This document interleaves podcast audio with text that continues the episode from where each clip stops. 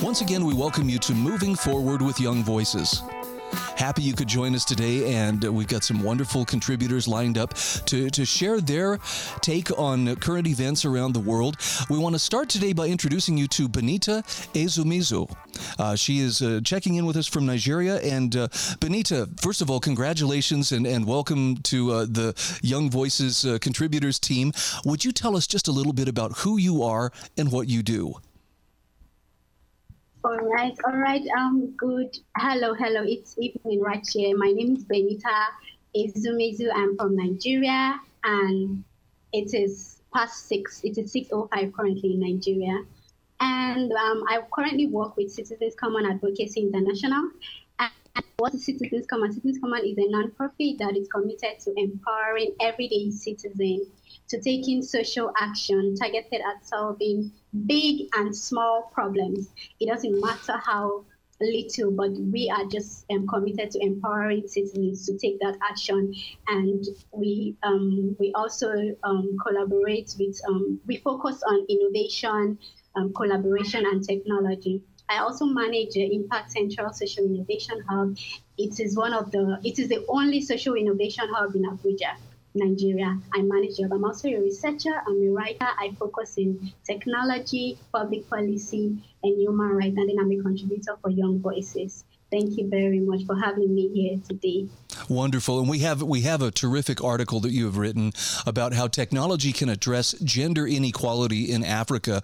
Um, Benita, before we begin on on the the article, though, I'd like you to help me understand. Uh, the information age has changed things so much just within my own lifetime here in America. Tell me a little bit about how the information age has affected Africa. What kind of changes have you seen because of technology? Okay, I would say thank you very much for that question.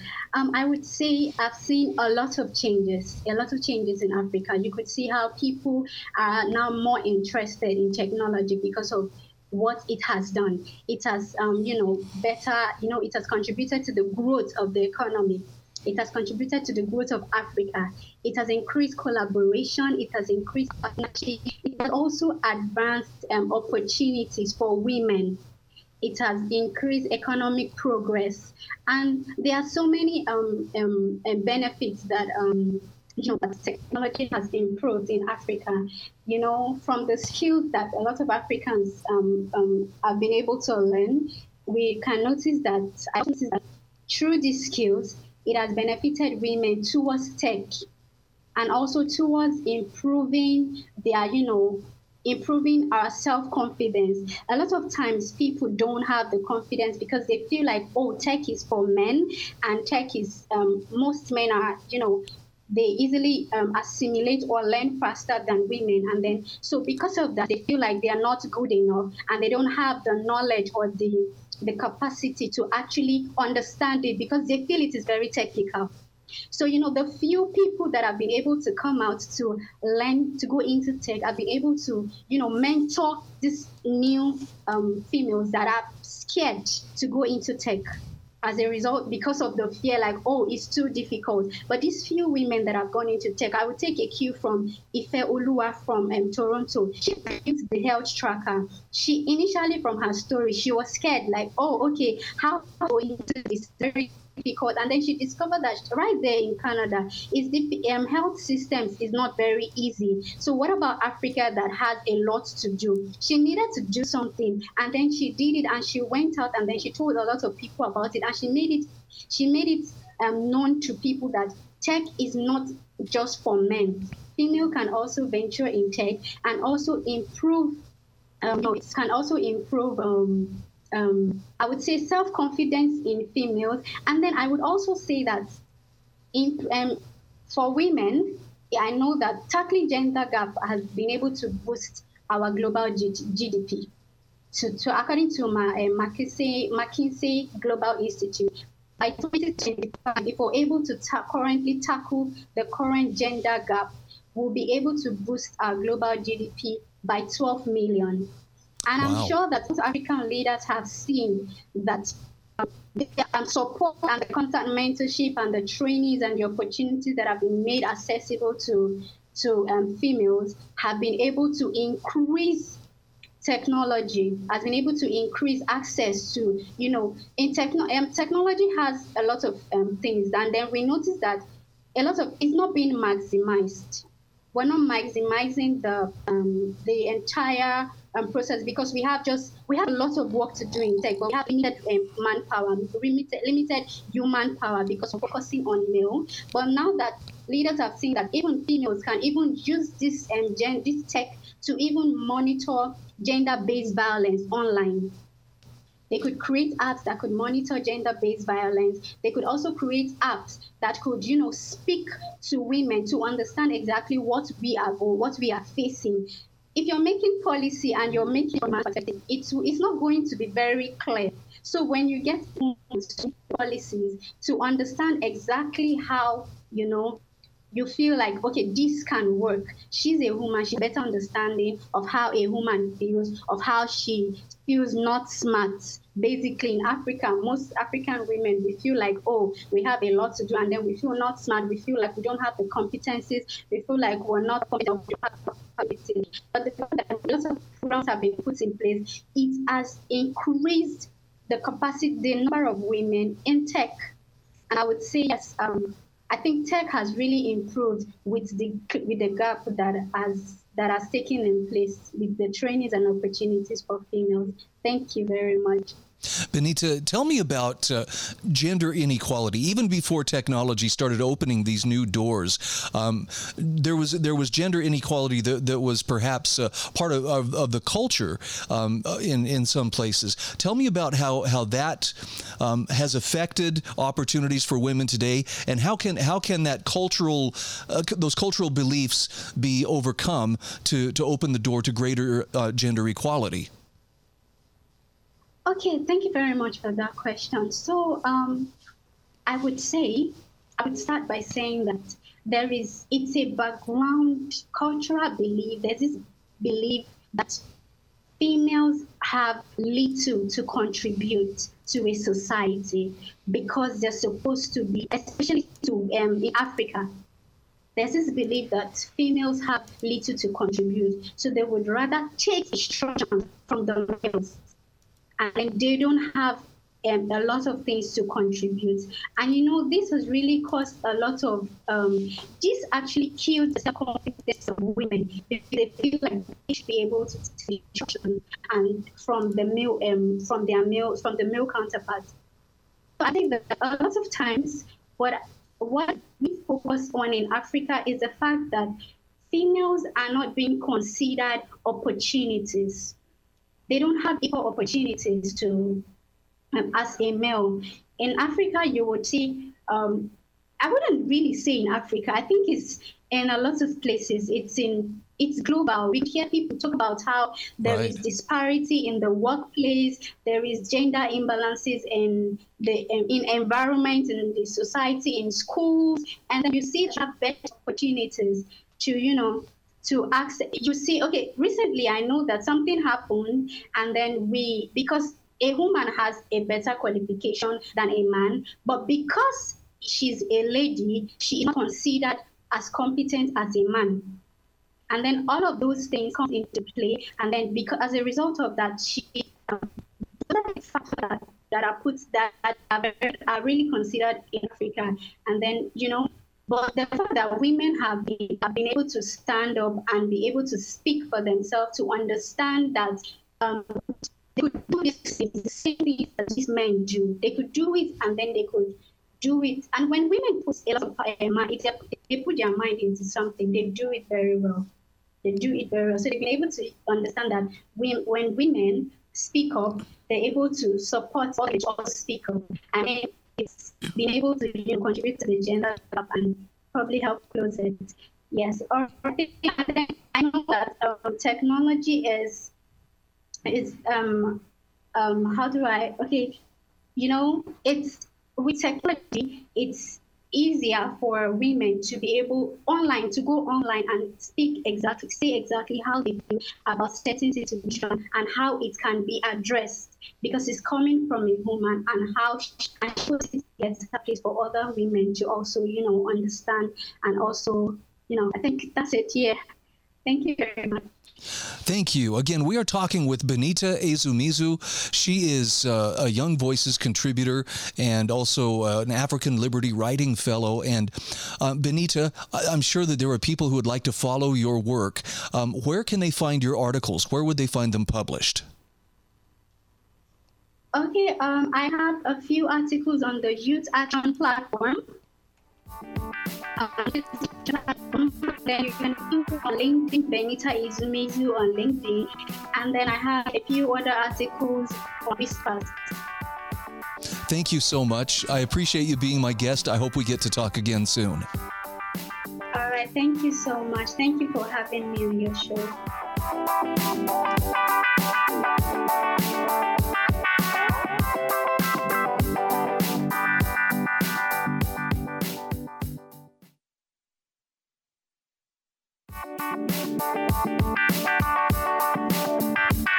Welcome back to Moving Forward with Young Voices.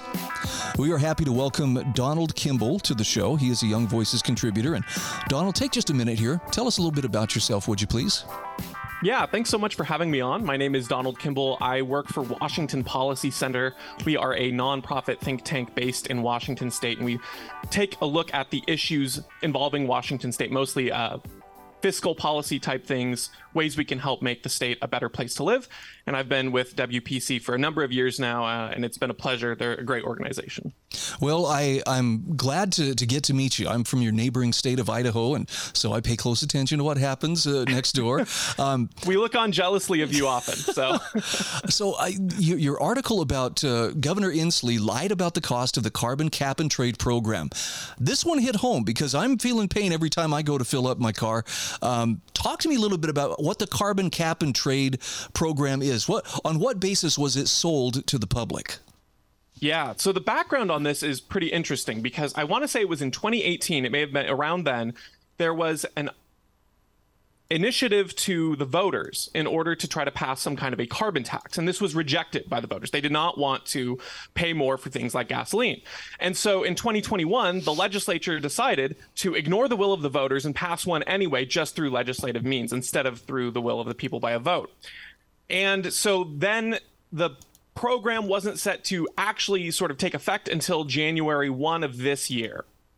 And what the program does is it follows California's footstep of their kind of cap and trade system, where you put a cap on the number of emission carbon emissions that can be output by Washington State. And then there are auctions that allow you to buy these credits for allowing individual companies to output certain emissions.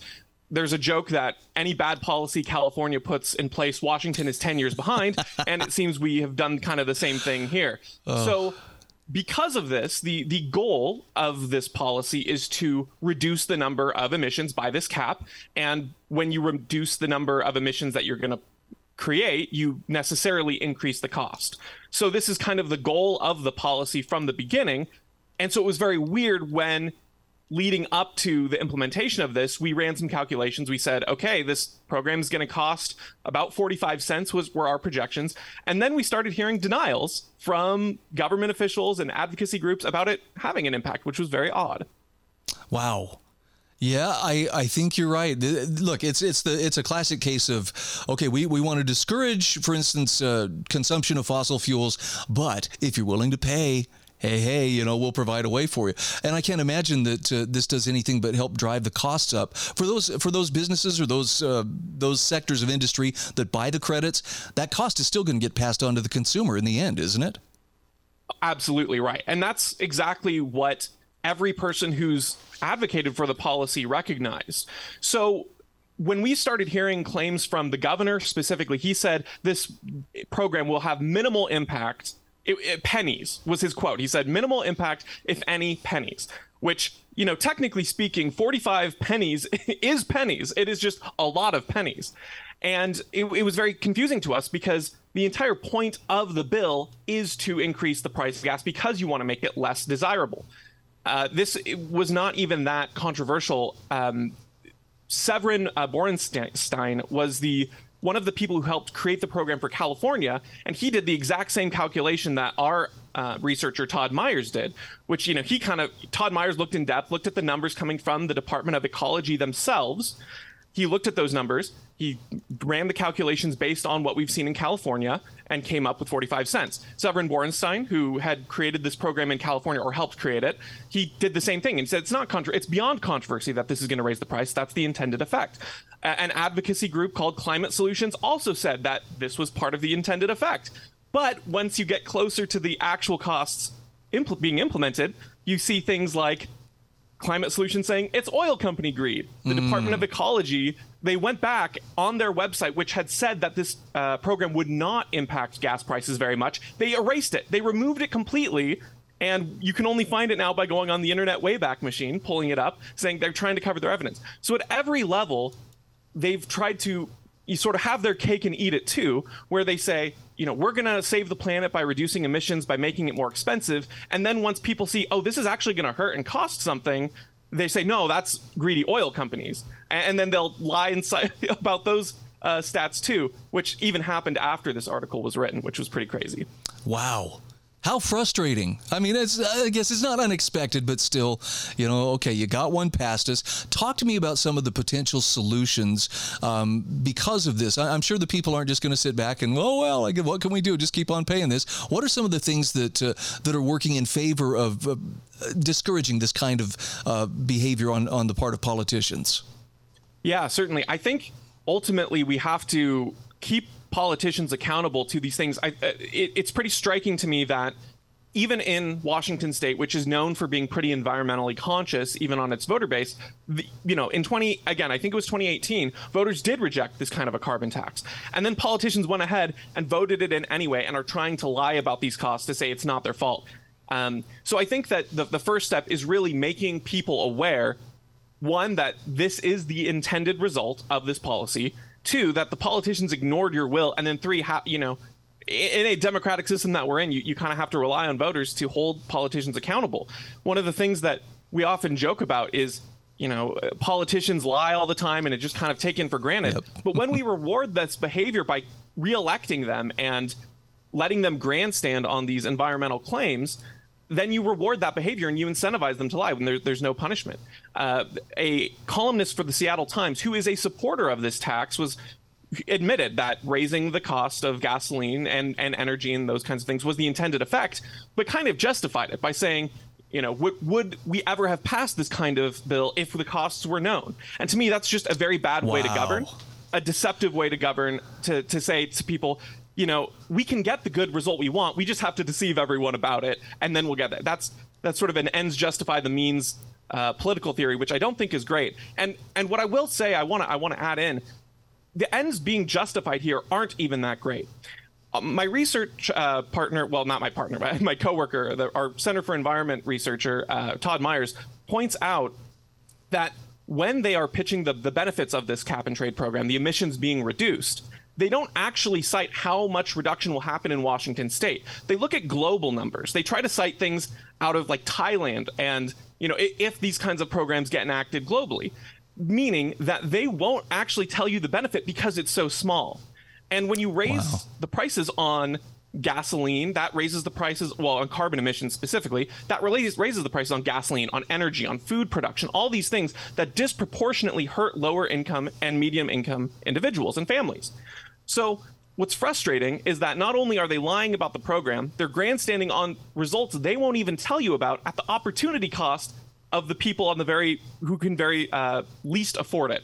So it's a frustrating system of them lying, pretending to take credit for something, and then trying to diffuse all the blame onto, again, quote, greedy oil companies, uh, which there's no evidence of that actually being the case. Man, Donald, that that just raised my blood pressure a couple of points hearing about that, and it's eh, because I, I, think of it in these terms. If if if it's a policy worth having, it's a policy that's worth uh, putting in place with full transparency and and not needing to keep things in the dark and manipulate people in order to get it. And we, I don't think I can't think of any other place we would tolerate that kind of behavior.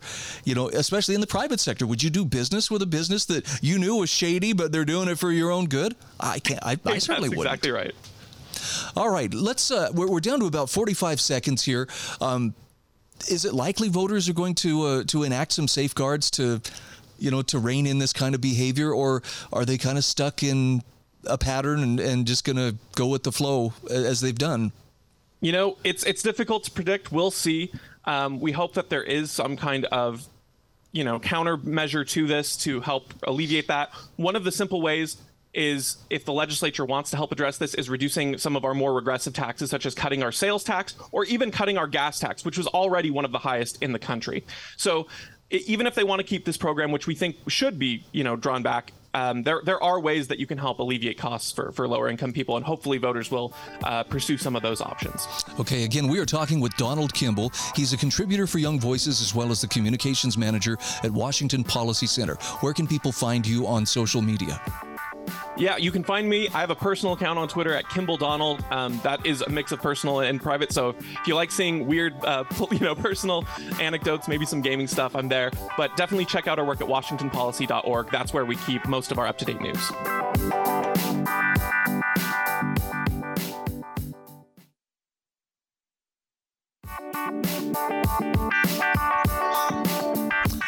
Welcome back. This is Moving Forward with Young Voices. Hey, we're happy to welcome Ryan Bercaw back to the program.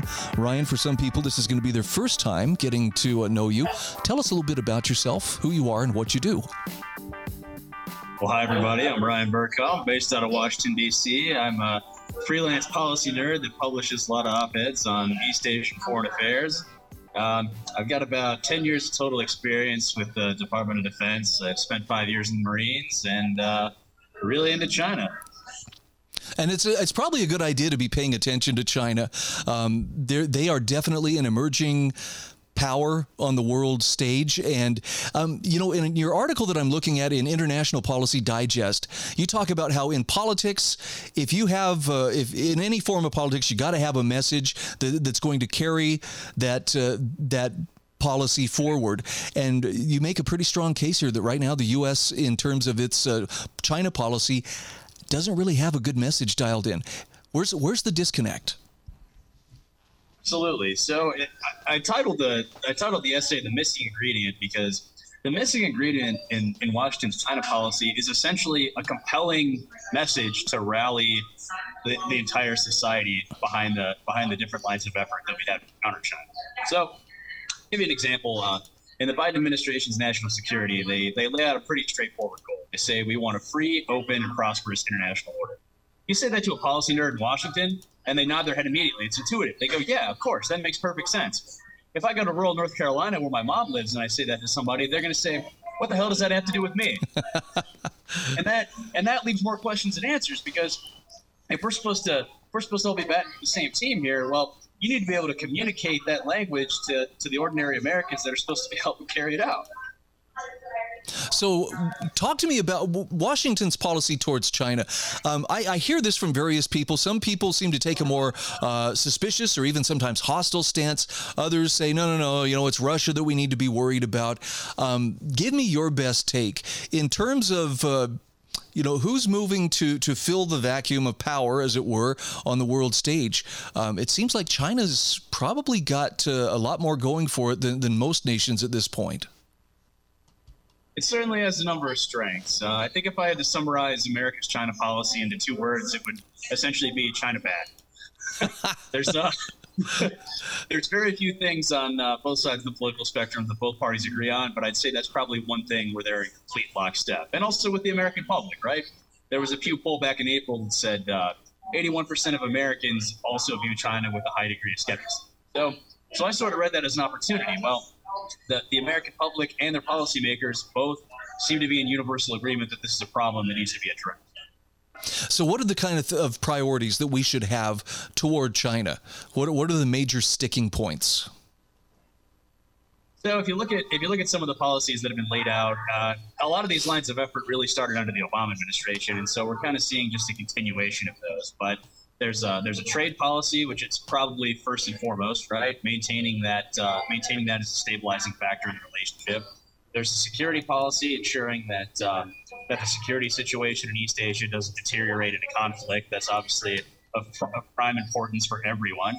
Um, and, and in the recent years, uh, scientific and technological policy and has been sort of a new area with uh, with AI, 5G, uh, telecommunications. That seems to be that seems to be emerging among the top priorities now.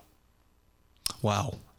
Um, is it is it possible sometimes I'm, and i'm just wondering because i'm always a little bit suspicious um, i think washington does a good job of looking out for itself sometimes i worry do they overstate you know the the threat of China or, or the, the danger posed by allowing China to have too much influence, you know, either in the economic sector or militarily or whatever.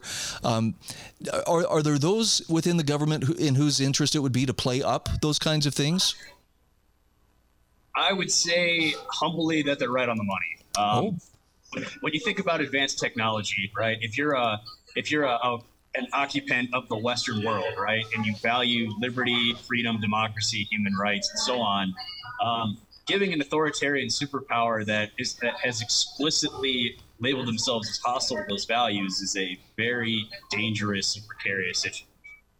Um, and this isn't necessarily a new idea to try and curb them on this front. Uh, the Reagan administration implemented similar measures during the Cold War to try and curb, uh, I believe it was Russian Russian oil technology, oil processing technology, and uh, and certain certain types of uh, computer technology as well. Interesting. Now, I understand that uh, China is is making its uh, presence, particularly in the uh, is it the uh, Pacific more well known with, with man-made islands and so forth. And, you know, I, I'm not looking at this with any kind of anticipation like, oh boy, here we go. But it seems like uh, there, there could be a stage being set for conflict um, in the not too distant future. And, and I'm curious if that's one of the places where we're likely to see um, increased friction between the U.S. and China. I'd say it's anyone's best guess, but uh, to give to give all due credit to the Biden administration, um, one of the things that they're focusing very keenly on is is trying to ensure that that the remaining areas of cooperation between Washington and Beijing remain intact. I definitely see I definitely see uh, you know there's a, there's at least an attempt to to maintain an extended olive. But at the same time, they're also preparing for a protracted conflict, which is where you get the term uh, strategic competition, right? So it seems like it seems like Washington's sort of positioning itself to to uh, be able to adapt to the Goldilocks scenario where things settle down or if shit the fan. Wow. So it's uh, how how seriously do we take China as far as an economic power? Um, I have I've heard that well they've got the manpower, they've got the factories, people have outsourced a lot of uh, uh, a lot of building and so forth there. But uh, talk to me about does China without without its trade relationship with the U.S does that significantly uh, diminish their position economically, you know, in the in the world? It certainly doesn't help.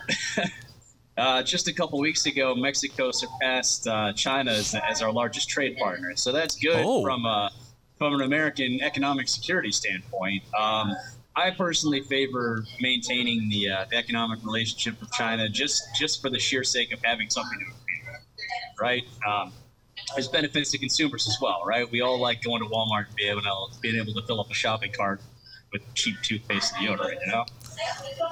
So let's let's bring this home to the idea of you know making that message reach the average American who isn't spending time you know uh, at the State Department.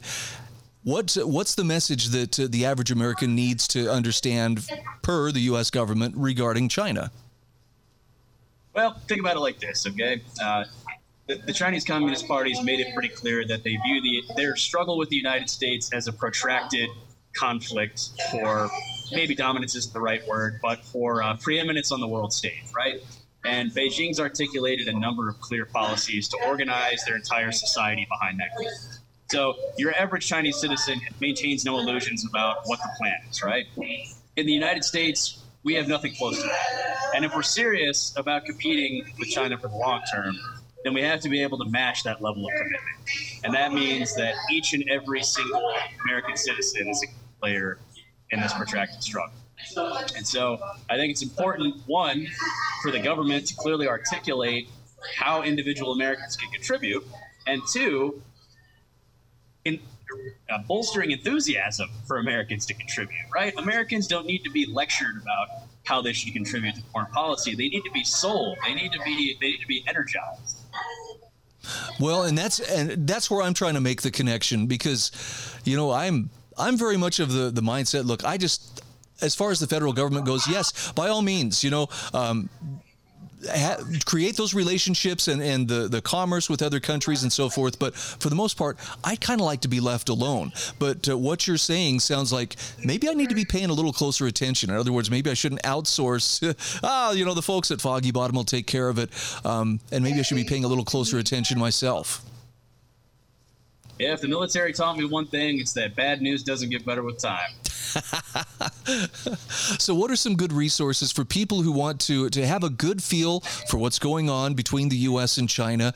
Um, I know there's look there's there's a lot of people out there. Um, peddling some straight up fear. For instance, uh, you know the Chinese are coming. I, I, the the guy who played Dale Gribble on uh, King of the Hill just passed away this last week, and and there was a wonderful picture of him looking at a crack in his neighbor's driveway and going, "That's either a crack in your cement or the Chinese are making their move." And I thought, yeah, there's people who believe that way.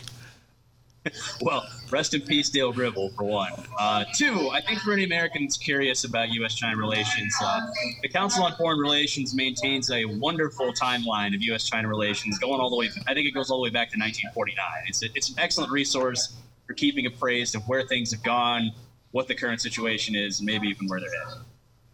Okay, and uh, as far as China, um, are they operating from a position of stability right now? I think they I think they should like think that. okay. Just, just wondering. Again, we are, we're talking with uh, Ryan Berkaw, uh, Ryan Bercaw, rather. Uh, tell everybody where they can follow you on social media, where they can follow your writing as well. Uh, you can follow me on LinkedIn. My other published works appear in the Marine Corps Gazette and the International Policy Digest. All right, Ryan. Thank you. Great to catch up with you. Hey, thank you very much, Brian. Thanks for the opportunity.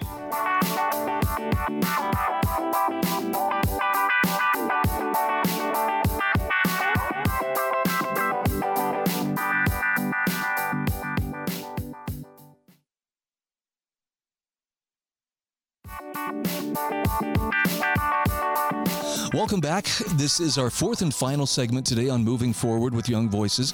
Hey, I'm happy to welcome, welcome a familiar voice back to the program. That would be Amanda Griffiths. Uh, Amanda, you've been on here before, but I'm sure some folks are uh, getting acquainted with you for the first time. Take a moment, tell us a little bit about who you are and what you do. Uh, well, first of all, it's great to be back with you, Brian. And I am a uh, PhD student, newly transferred uh, from UCLA to UW Madison and I am a contributor at Young Voices. I am also, just as of this past week, one of their new social mobility fellows, which is very exciting. It's a wonderful opportunity to write about entrepreneurial freedom, poverty alleviation, consumer choice. Uh, and honestly, my article that we're going to talk about today gets at the heart of really all of those things. So I'm very excited to touch base with you and your listeners today. Yeah, it's, you know, um, I don't get to Starbucks. I'm, I'm not. I'm, I'm, not a coffee drinker, but but I love, I love the smell. I love the culture. People like to sit and read books and so forth. But um, I never stop and really think about the workers there. And as I was looking at your article about uh, the National Labor Relations Board is standing in the way of Starbucks workers who are actually seeking relief on a couple of issues. I think really, you, you could screw up something that, that is such a, a good thing for so many people. Set the stage for us. Tell us where where does the, the, the friction start between Starbucks and their employees, and why why is the National Labor Relations Board getting mixed up in this? Sure. So, people who have followed Starbucks and who know a little bit about what's going on with them know that Starbucks has had to face some pretty serious questions and allegations. Uh, in some in some regards, have actually been found liable for unfair labor practices as a national corporation. They've been accused of bargaining in bad faith with Workers United, again, nationally. There are several Starbucks stores where workers have unionized in in the early stages with Starbucks Workers United. Workers United is a service industry conglomerate, one of these mega unions, big labor unions that we talk about sometimes, represent a lot of different industries, very hard to represent the discrete needs of the individual worker.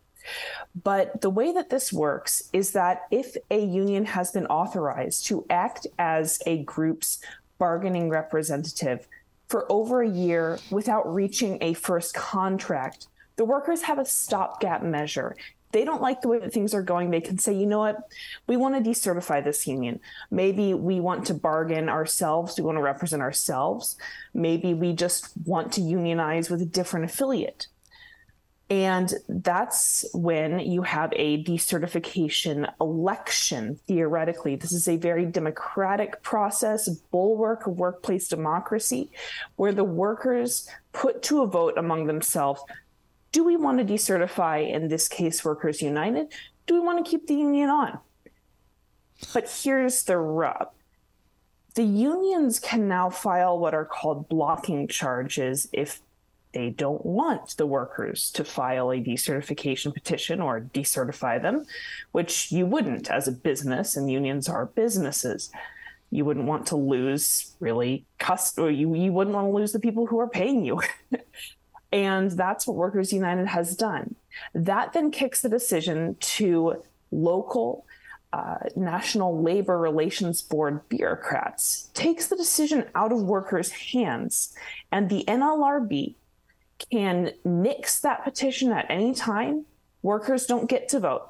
NLRB says, nope, we don't want you to. We think that it's bad for you to not have this particular union. The union has filed blocking charges and we agree with the union. So ostensibly, they have to have cause. The cause to which the NLRB is pointing is saying, well, Starbucks is engaging in union breaking tactics. So, as a national corporation, maybe they're doing this, they're forcing the workers to file these petitions. Okay, but if Starbucks is in the wrong for denying workers agency, and, and, by the way, they don't know this, but if Starbucks is in the wrong for denying workers the agency to choose their preferred method of bargaining, why would the NLRB and Workers United be in the right for doing the exact same thing? Mm. Yeah, it's it, why why does it always end up in some bureaucrats' hands? I mean, it seems like problems are best solved at the lowest possible level, and for some reason, I mean, uh, maybe the, what was the justification for getting the National Labor Relations Board involved in the first place? This is a really in the weeds series of policy changes or micro revisions that have taken place with Biden administration. Some of these policies have been on the books for a very long time. Others have sort of been tweaked slightly, but the upshot is that the NLRB now has an unprecedented amount of power. And it's a power to deny workers their rights. It's really been it's being used right now as a weapon against the right to work. It's being used contrary to the ostensible on paper intentions of the NLRB, of labor policy, and of unions rhetoric. Hey, for, for those, and this is for my own edification as well here, right to work. I think I know what that means, but I, would you mind defining that for me so I can make sure that I'm, I'm actually on the same page here as, as to what it, what it actually means? Sure, very very broad terms, and I'm sure you're going to get a bunch of lawyers who are cringing because this is this is very this is not a granular definition at all. But in general, you can think of right to work as saying you don't have to join a union, you don't have to be unionized to be part of this particular industry, uh, or you know you think of you think of schools. You don't have to be if you have the right to work or if you're in a right to work state you don't have to be unionized in order to join a particular industry Okay, so some states, uh, I guess, uh, if it's not a right to work state, there are states that you do have to have to actually join a union to, to work within a particular vocation or something. In, in certain sectors, and again, this is a this is a very very broad level definition. So again, this I'm using this phrase "right to work" as a catch-all term, but yes, uh, right okay. to work would generally be the concept that you can represent yourself. You can have whatever form of representation. You can be an independent contractor. Uh, you do not have to be really signed with anyone in order to make a living. Okay, I appreciate that clarification. I've I have walked around for years hoping that I understood that, and and I wasn't too far off. But you've you've given me some good direction. Let's bring it back to to Starbucks. So the the employees at Starbucks they're they're kind of caught between a rock and a hard place. Uh, to whom can they turn for for some kind of relief? Well, you would think that they would be able to turn. If anything, you'd, you'd want them to be able to turn to to agencies honestly this is where it would be nice to have a, a sector of the government in fact that was not captured by agent or by by labor unions by the people that they are supposed to be monitoring i mean the nlrb yes they should be looking at corporations and corporations tactics but they should also be looking at unions tactics uh, workers honestly, this was supposed to be their out. They were supposed to be able to have this stopgap measure, this decertification petition, this decertification election. And right now, that is getting torn apart, that is getting hamstrung. So, what needs to happen is we just need to revise these policies, make it so that, you know, the NLRB is either huge, they can walk and chew gum at the same time. And they've been looking at these allegations about Starbucks, they have been monitoring them. It, it stands to reason that they could go about doing that exact same thing let workers have their decertification elections, let workers file for decertification. There are many, many Starbucks locations where workers have done this. This is not an isolated event. So we're seeing a pattern. And right now, all of there there have been two decertification petitions that have been killed a very very small number i think remains standing for this year uh, for starbucks what needs to happen is we need to allow the workers, the agency, to decertify or at least hold elections. The NLRB can then look into these labor tactics that Starbucks is accused of violating, or these labor laws, rather. Interesting. Well, and, and, as far as the average consumer, I guess, uh, do they continue to support their Starbucks or do they need to apply a little economic pressure? Well, I'm not going to tell anyone okay. what to do with me where they take their money and buy their coffee. Maybe tip a little more generously when they're when they're picking up there their order. Go. Drink your conscience, like vote your conscience, but drink your conscience. Okay, I like it. Again, we're talking with Amanda Griffiths. She is a Young Voices contributor, and Amanda, I know you're very present on social media. I follow you on Twitter. For those who would like to do likewise, how can they find you? Yes, you can find me at Ajax the Griff on Twitter. I suppose it's X now. Is it X now? Yeah. Yeah, I still uh, call it can, Twitter. you can also go to my page on Young Voices and see all of my recent hits, my recent articles, and media appearances. All right, very good. Great to catch up with you once again. Wonderful to talk with you, Brian. Thanks so much.